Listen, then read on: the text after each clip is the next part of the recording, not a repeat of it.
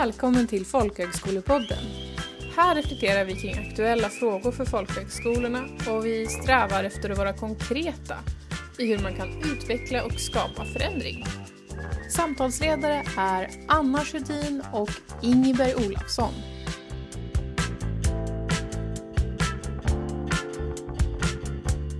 Hej och varmt välkomna. Eh, idag är vi jätteglada för att få träffa Lotta Björkman som är doktorand i pedagogik, författare och expert på normkritisk pedagogik.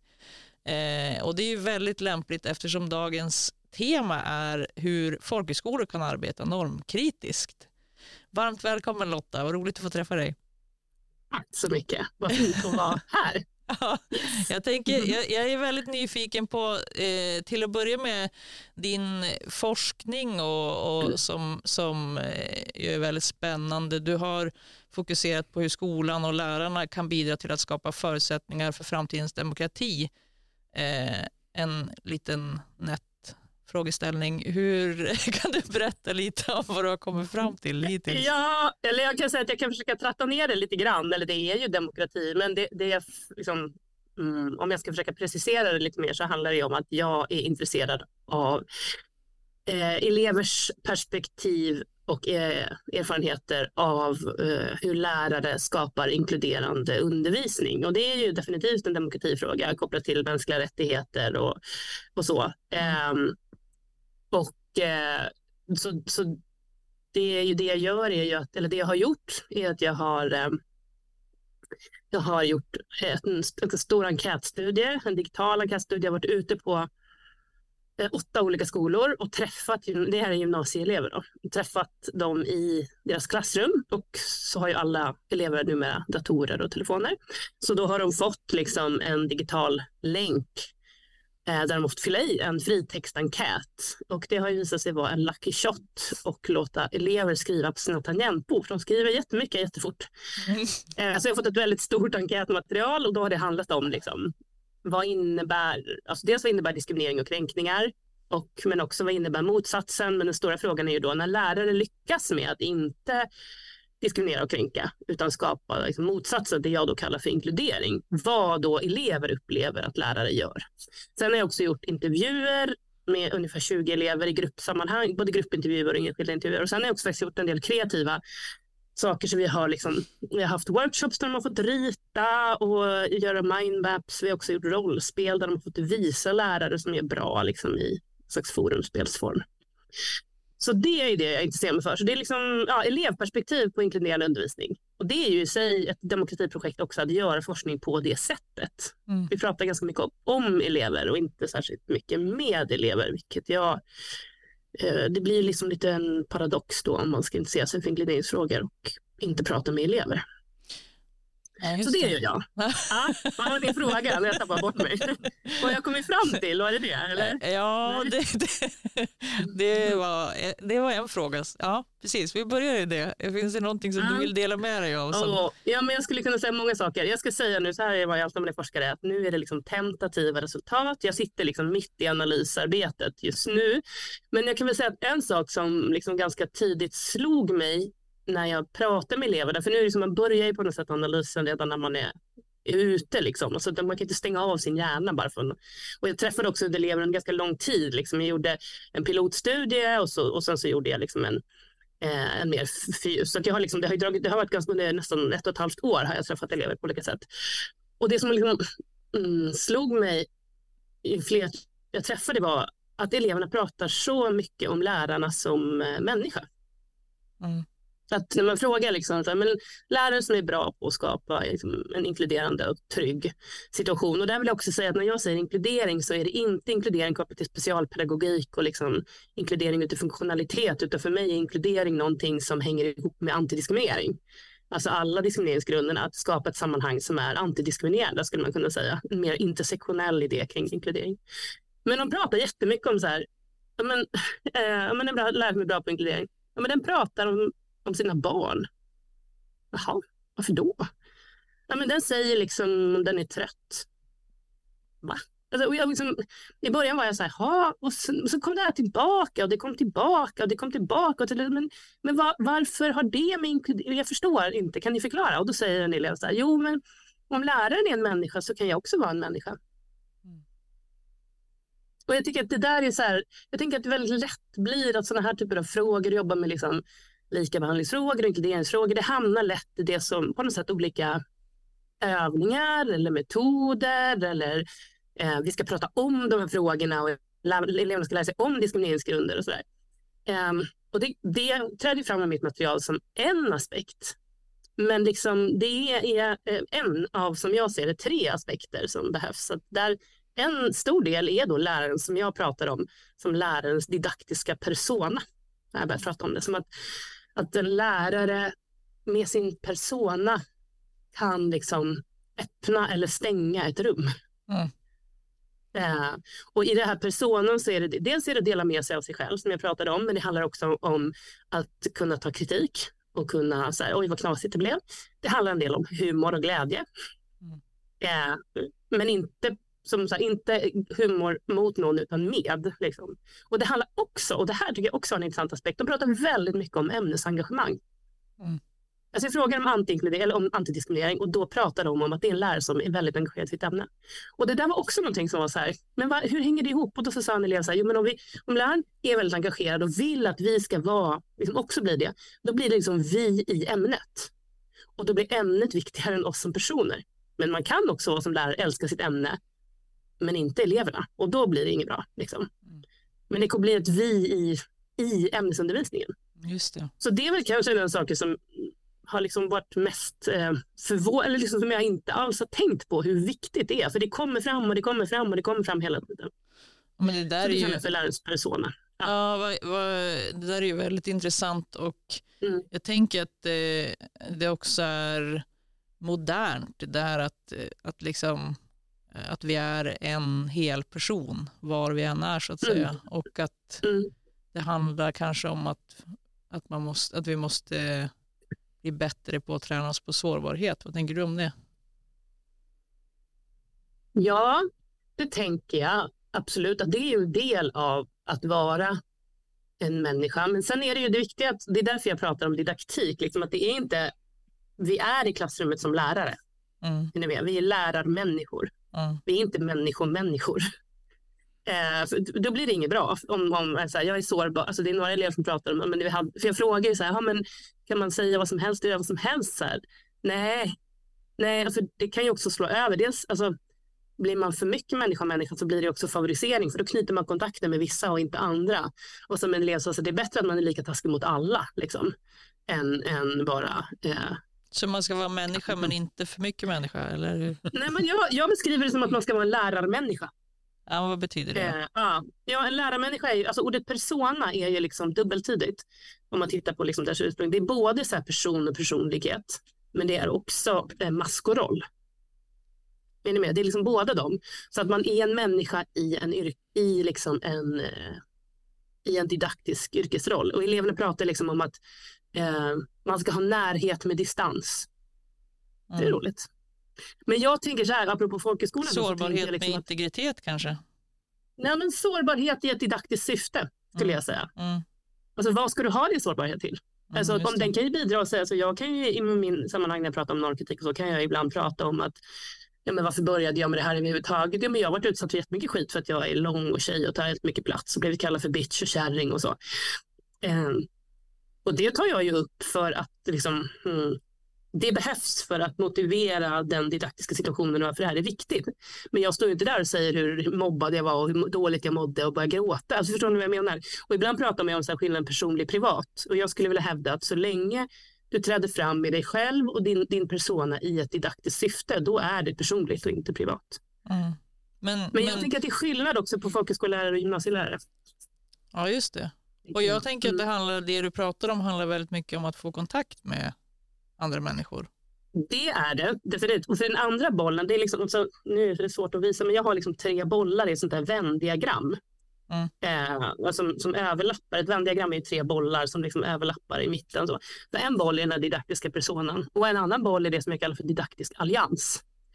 mm. vikten av didaktisk allians. Och där pratar eleverna om så här, eh, lärare lär sig mitt namn, eh, de vet vad jag heter. Och de här sakerna tänker jag, för er i folkhögskolan, man bara, eh, ja.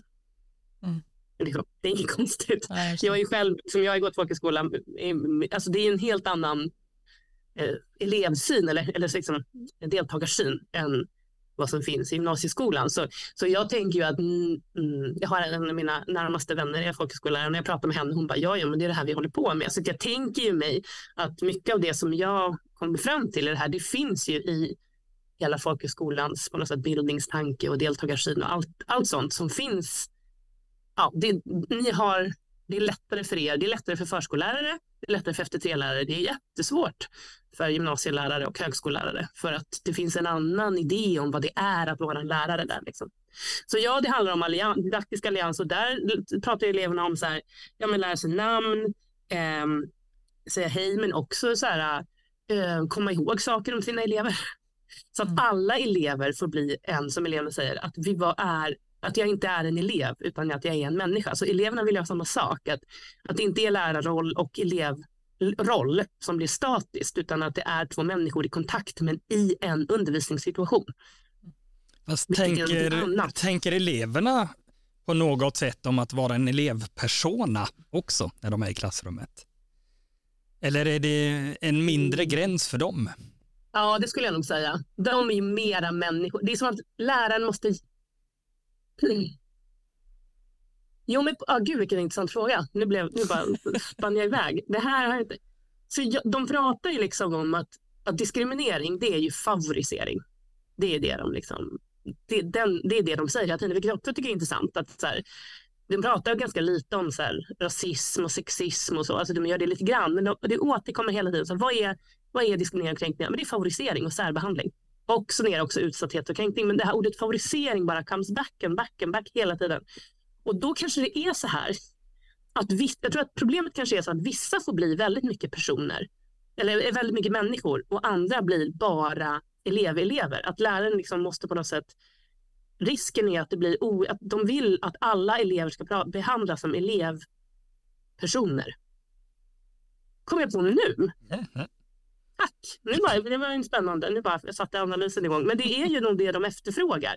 För problemet blir när vissa blir elevelever och andra upplevs som mer, får vara jättemycket eh, människor. Och så blir det ojämnt och så blir det då diskriminering. Och där är, kommer, alltså, diskriminering och kränkning handlar om att vissa blir, ja, men du är så här och då blir det ju bara en statisk bild av den där eleven som är stökig eller den där invandrareleven eller whatever. Liksom. Så att alla elever ska få möjlighet att vara ja, elevpersoner faktiskt. Mm. mm. Jo, och, då kommer ju såklart... jo, men då, då mm. tänker jag ju direkt på lärarens ansvar i det här, eh, i den här situationen. Mm. Och då mm. kommer vi till det här med, ja, med det man kan kalla då aktivt normkritiskt arbete. Och mm. vad skulle du säga till en lärare? Att det då, eh, nu har vi ju fått beskrivit klassrumssituationer och favorisering ja. och hur det kan leda till diskriminering och eh, ja. särbehandlingar. Men mm. hur ska du då beskriva ett aktivt och ja, men bra normkritiskt arbete? Ja, alltså för det första vill jag vara tydlig med att säga att jag faktiskt inte längre vill prata om normkritisk pedagogik. Eh, och det har att göra med att eh, det är ju faktiskt ingen pedagogik. Eller hur? Alltså det är pedagogik är så här Vygotsky eller eh, Piaget eller liksom alla de liksom pedagogiska teorier som finns inom den folkhögskole liksom. Alltså är ju ett sätt att lära medan ett non, jag skulle hellre vilja prata om normkritiska perspektiv i pedagogiskt arbete. Är ni med? Det är ett mm. perspektiv mm. som bidrar inom ramen för ett visst pedagogiskt arbete. Och jag skulle nog hellre också vilja till och med säga att det är ett normkritiskt perspektiv i det didaktiska arbetet. För nu är jag ju väldigt, väldigt mycket inne på att bara återvända till vikten av didaktik. Liksom. Och där didaktik handlar om liksom, lärande om undervisningskonsten och jag vill liksom verkligen betona konsten i detta. Och då tänker jag att ett norm, aktivt normkritiskt arbete handlar ju om mer eh, min reflexivitet kring min didaktiska praktik än att göra, alltså det är klart man kan göra normkritiska övningar som ett innehåll med studenter eller med deltagare eller elever och sådär. Men det är ju liksom en väldigt liten del. Alltså för mig handlar det om så här, alltså normkritisk reflektion handlar om så här, ha, vilket innehåll väljer jag? Hur väljer jag att placera deltagarna i rummet? Mm, när någon ställer en fråga och, och den, det är fel, hur reagerar jag på det? Och att där kan ett normkritiskt perspektiv bidra i de reflektionerna så att det blir val. För att vara lärare handlar om att göra val. Eller att vilja, alltså att komma på att man inte har gjort ett val och nästa gång göra ett val. Mm. Eh, och att det gör att vi helt enkelt kan göra fler val. Och i, det kommer en ny antologi nu här i juli Nej, jo, där jag skriver om det här. Men i den förra jag var med i, då pratade, då pratade jag om att vi behöver förstå vad vi inte förstår. Så att vi bättre kan förstå och om det behövs förändra. Och då tänker jag att det vi lärare kan göra är ju att förändra vår didaktiska praktik. Där jag, om jag får vara tydlig, vill säga att jag skulle hävda, nu pratar jag gymnasiet, men att allt arbete så fort vi möter barn och unga i skolan är didaktiskt. Alltså det är ett didaktiskt val att lära sig någons elevs namn och inte någon annan. Mm. Alltså att jag har en ganska bred syn på vad, vad undervisning är där det finns en fantastisk forskare som heter Alexander von Nottinger som är dansk och han pratar om att utan didaktik finns ingen emancipations eller participationsmöjlighet eftersom livet undervisar inte, det socialiserar. Och för mig är det så här, just det, det är det vi kan göra som lärare. Vi kan göra något annat än de här sociala ordningarna som pågår i vårt undervisningsarbete. Och med ett normkritiskt perspektiv kan vi göra så att det öppnar upp och skapar möjligheter för fler i det arbete vi gör. Liksom.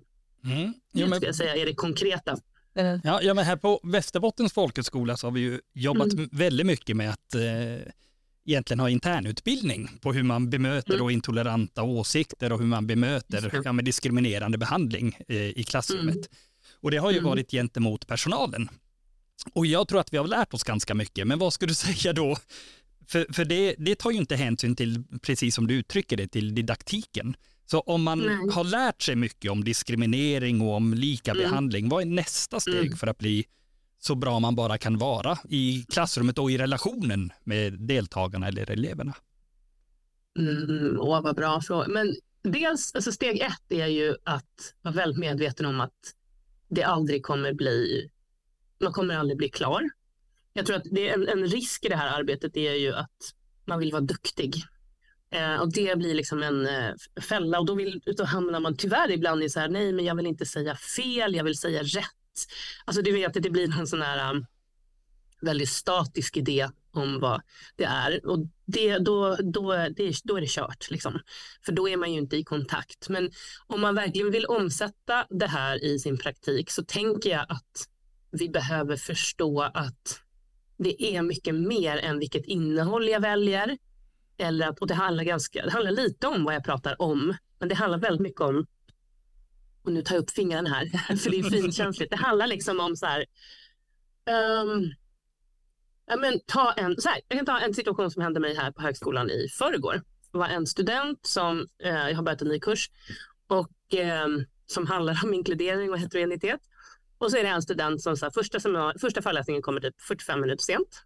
Och eh, ja, men jag kan vara rätt hård. Jag är så här, ja, tack. Och det är framförallt en tillgänglighetsfråga. För när det kommer gå folk hela tiden så blir det jättesvårt med fokus i rummet. Liksom. Och jag jobbar ju med de frågorna. Så. Och sen kom, näst kommande man dagen på så kom man en halvtimme för sent.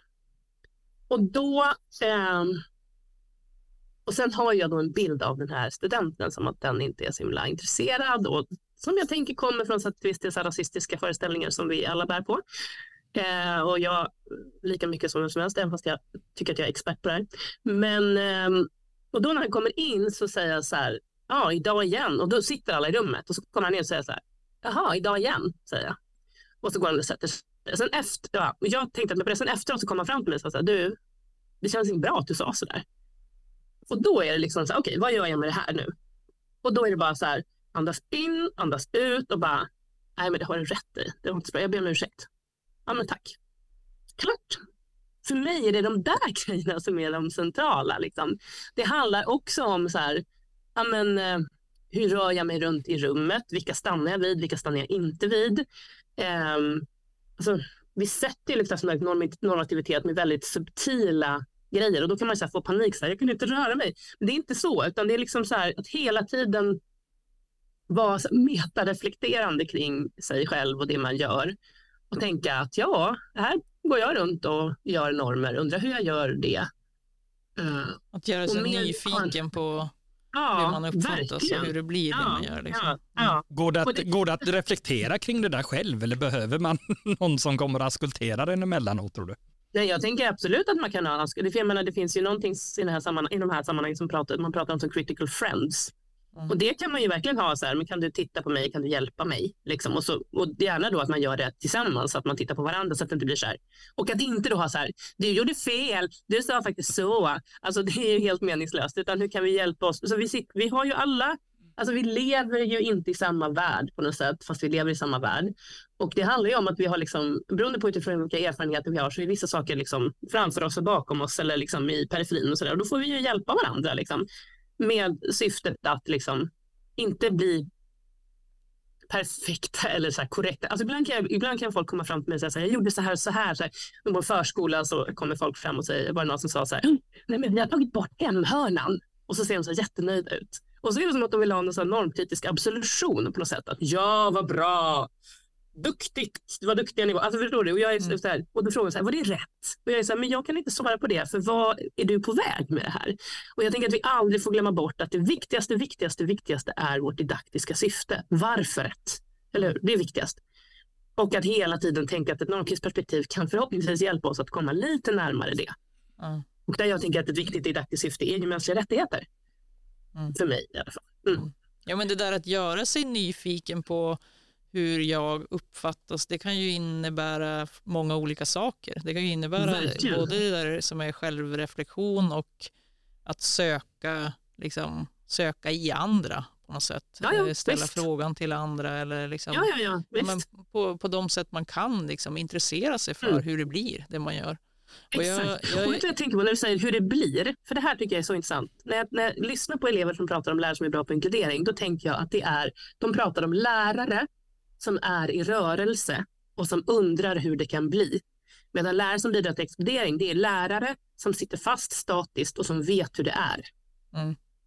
Just det att det finns en väldigt tydlig, så här, när jag lyssnar på eleverna som pratar om lärare som skapar inkludering så finns det eh, en, kvali, liksom en, en slags eh, tonalitet eller kvalitet av dynamiskhet eh, och öppenhet. Mm. Medan det exkluder, liksom, exkluderande är som en statiskhet och en stängdhet. Både i så här, kroppen och i tanken och i liksom så här, liksom, och där kan jag ju också tänka att folkhögskolan är ju på många sätt en mer dynamisk skolform.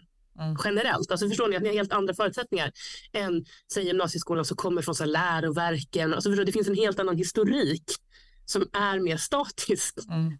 på många sätt och hierarkisk. Liksom. I det så där tänker jag att vi har andra förutsättningar. Ja, och i det avseendet kanske mm. det finns en del av att lära av folkhögskolorna. Såklart. Eh. Såklart. Men jag menar, herregud, vi har en jävla hierarki som vi håller på med. Liksom. Och vem är, vad är riktigt och vad är flum och du vet, allt det där. Som... Mm. Ja, just det. Men du, du, har, du har inspirerat mig i alla fall väldigt mycket med, med din, ditt perspektiv på misstag. Och jag tänker att det hänger ihop mm. med de här, det här resonemanget. Ja. Eh, ja. Hur, hur vi väljer att se på att det blir fel. Eh, ja. För att jag tror ju, precis som du säger, att det, man kan liksom inte tänka sig till förändring rent teoretiskt utan man måste liksom komma till att göra saker eh, ja. och testa sig fram och då mm. kommer det också att bli fel, vilket det ju ja, ja, alltid blir eh, på olika sätt. Eh, och eh, ja, men jag tycker väldigt mycket om den här idén om misstagsmöjligheter som också finns i din bok om normkritiska mm. perspektiv. Kan du berätta lite runt den idén? Ja, men jag tänker att det på ett sätt hänger ihop med det här som du säger, att det är liksom mm, ja, men som den här situationen jag beskrev med den här studenten. Alltså det är ju så här, men det här var i förrgår, jag tycker att jag har så himla open mind. Så här, ja, nej, alltså jag gör ju de här sakerna hela tiden.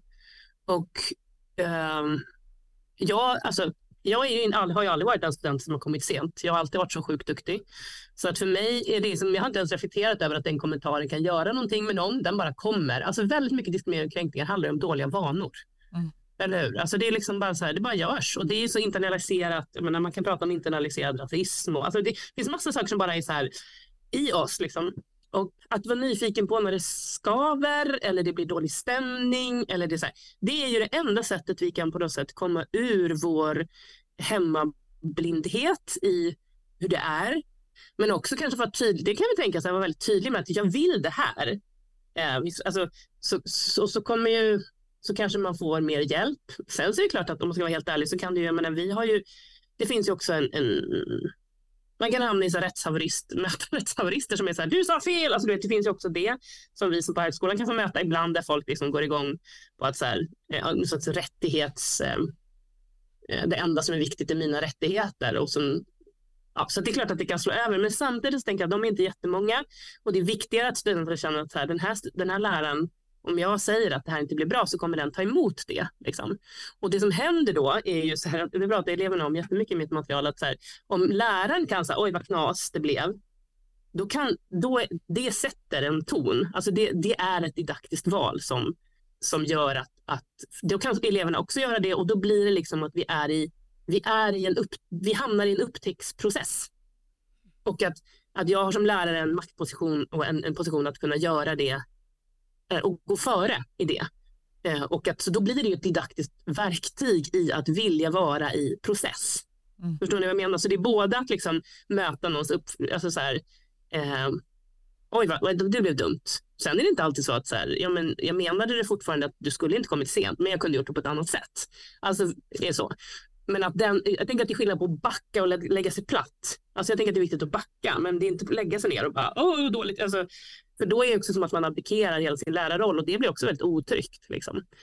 Så, så misstagsmöjlighet är ett sätt att fatta det man inte fattar helt enkelt.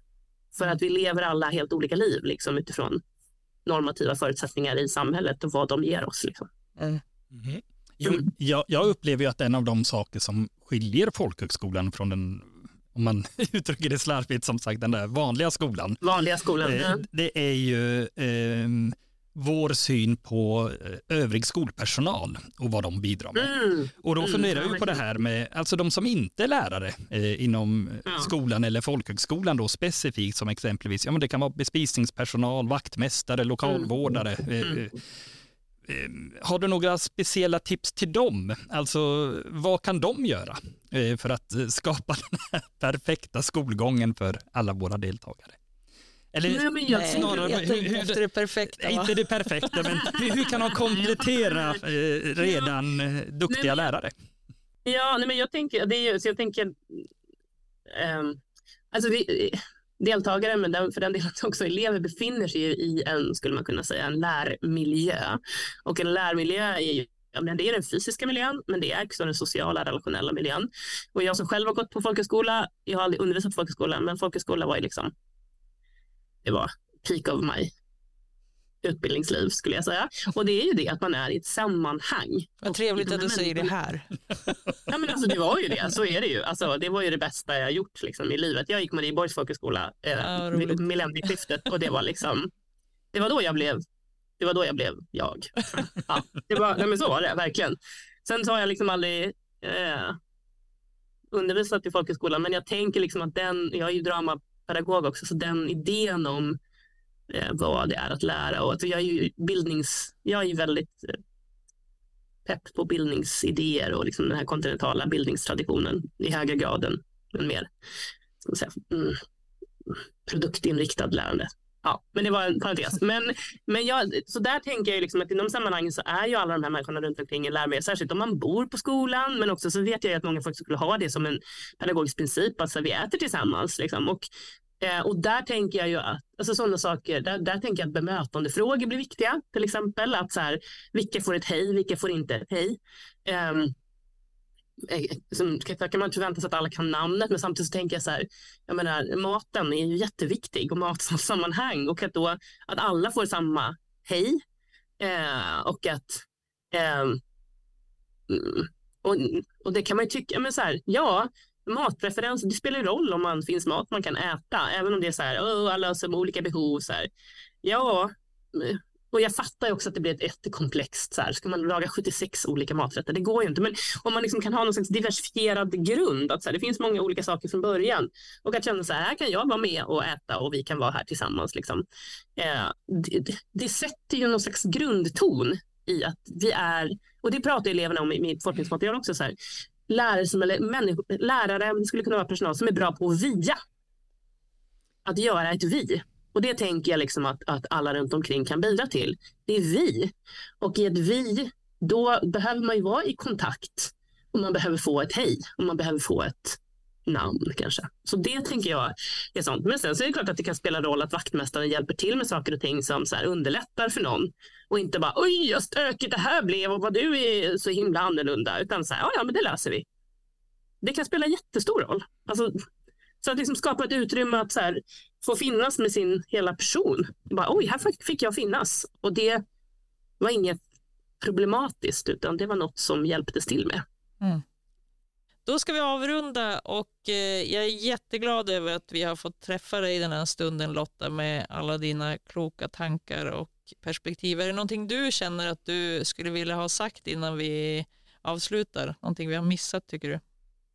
Men jag tänker bara liksom att skicka med att det här med nordiska perspektivet, det handlar liksom inte om att göra rätt eller tänka rätt, utan att det handlar om att liksom vilja vara i process, vilja fundera, vilja liksom, det handlar om en strävan och inte om en liksom checkruta i en kvalitetsrapport. Mm. Eh, och då att få till ett sånt klimat på en arbetsplats, det, det smittar ju på något sätt. Liksom. Mm. Så det i sig och det är ju jätteförenligt, tänker jag, med liksom folkhögskolans bildningstanke och, och, så. Det är liksom inte något annat, förstår ni, utan det är liksom Ska fortsätta jag, vara rörliga. Vad det handlar om. Ja, och vet vad handlar bildning om? Alltså det, jag kan nog ändå koppla normkritik mer och mer. Ju mer jag håller på med det så, så kan jag ändå koppla det ganska starkt till hela bildningstanken. Liksom. Mm. Faktiskt. Ja, men jag tycker att det där är, ja, det är ett otroligt eh, viktigt budskap tycker jag. För att, eh, om man liksom, och kärnan i det du säger som handlar om att man måste våga göra. Eh, och det vet ja. vi, om man vill ha ett annat resultat så måste man prova att göra på mm. nya sätt. Eh, så mm. det är ju, det är ju ja, men väldigt inspirerande. Jag är så himla glad att vi fick träffa dig den här stunden igen. Och, eh, så jag tackar dig. frågor också. Verkligen. Ja, Jättetack Lotta och tack till alla våra tack. lyssnare. Tack så mycket. Hej. Hej då.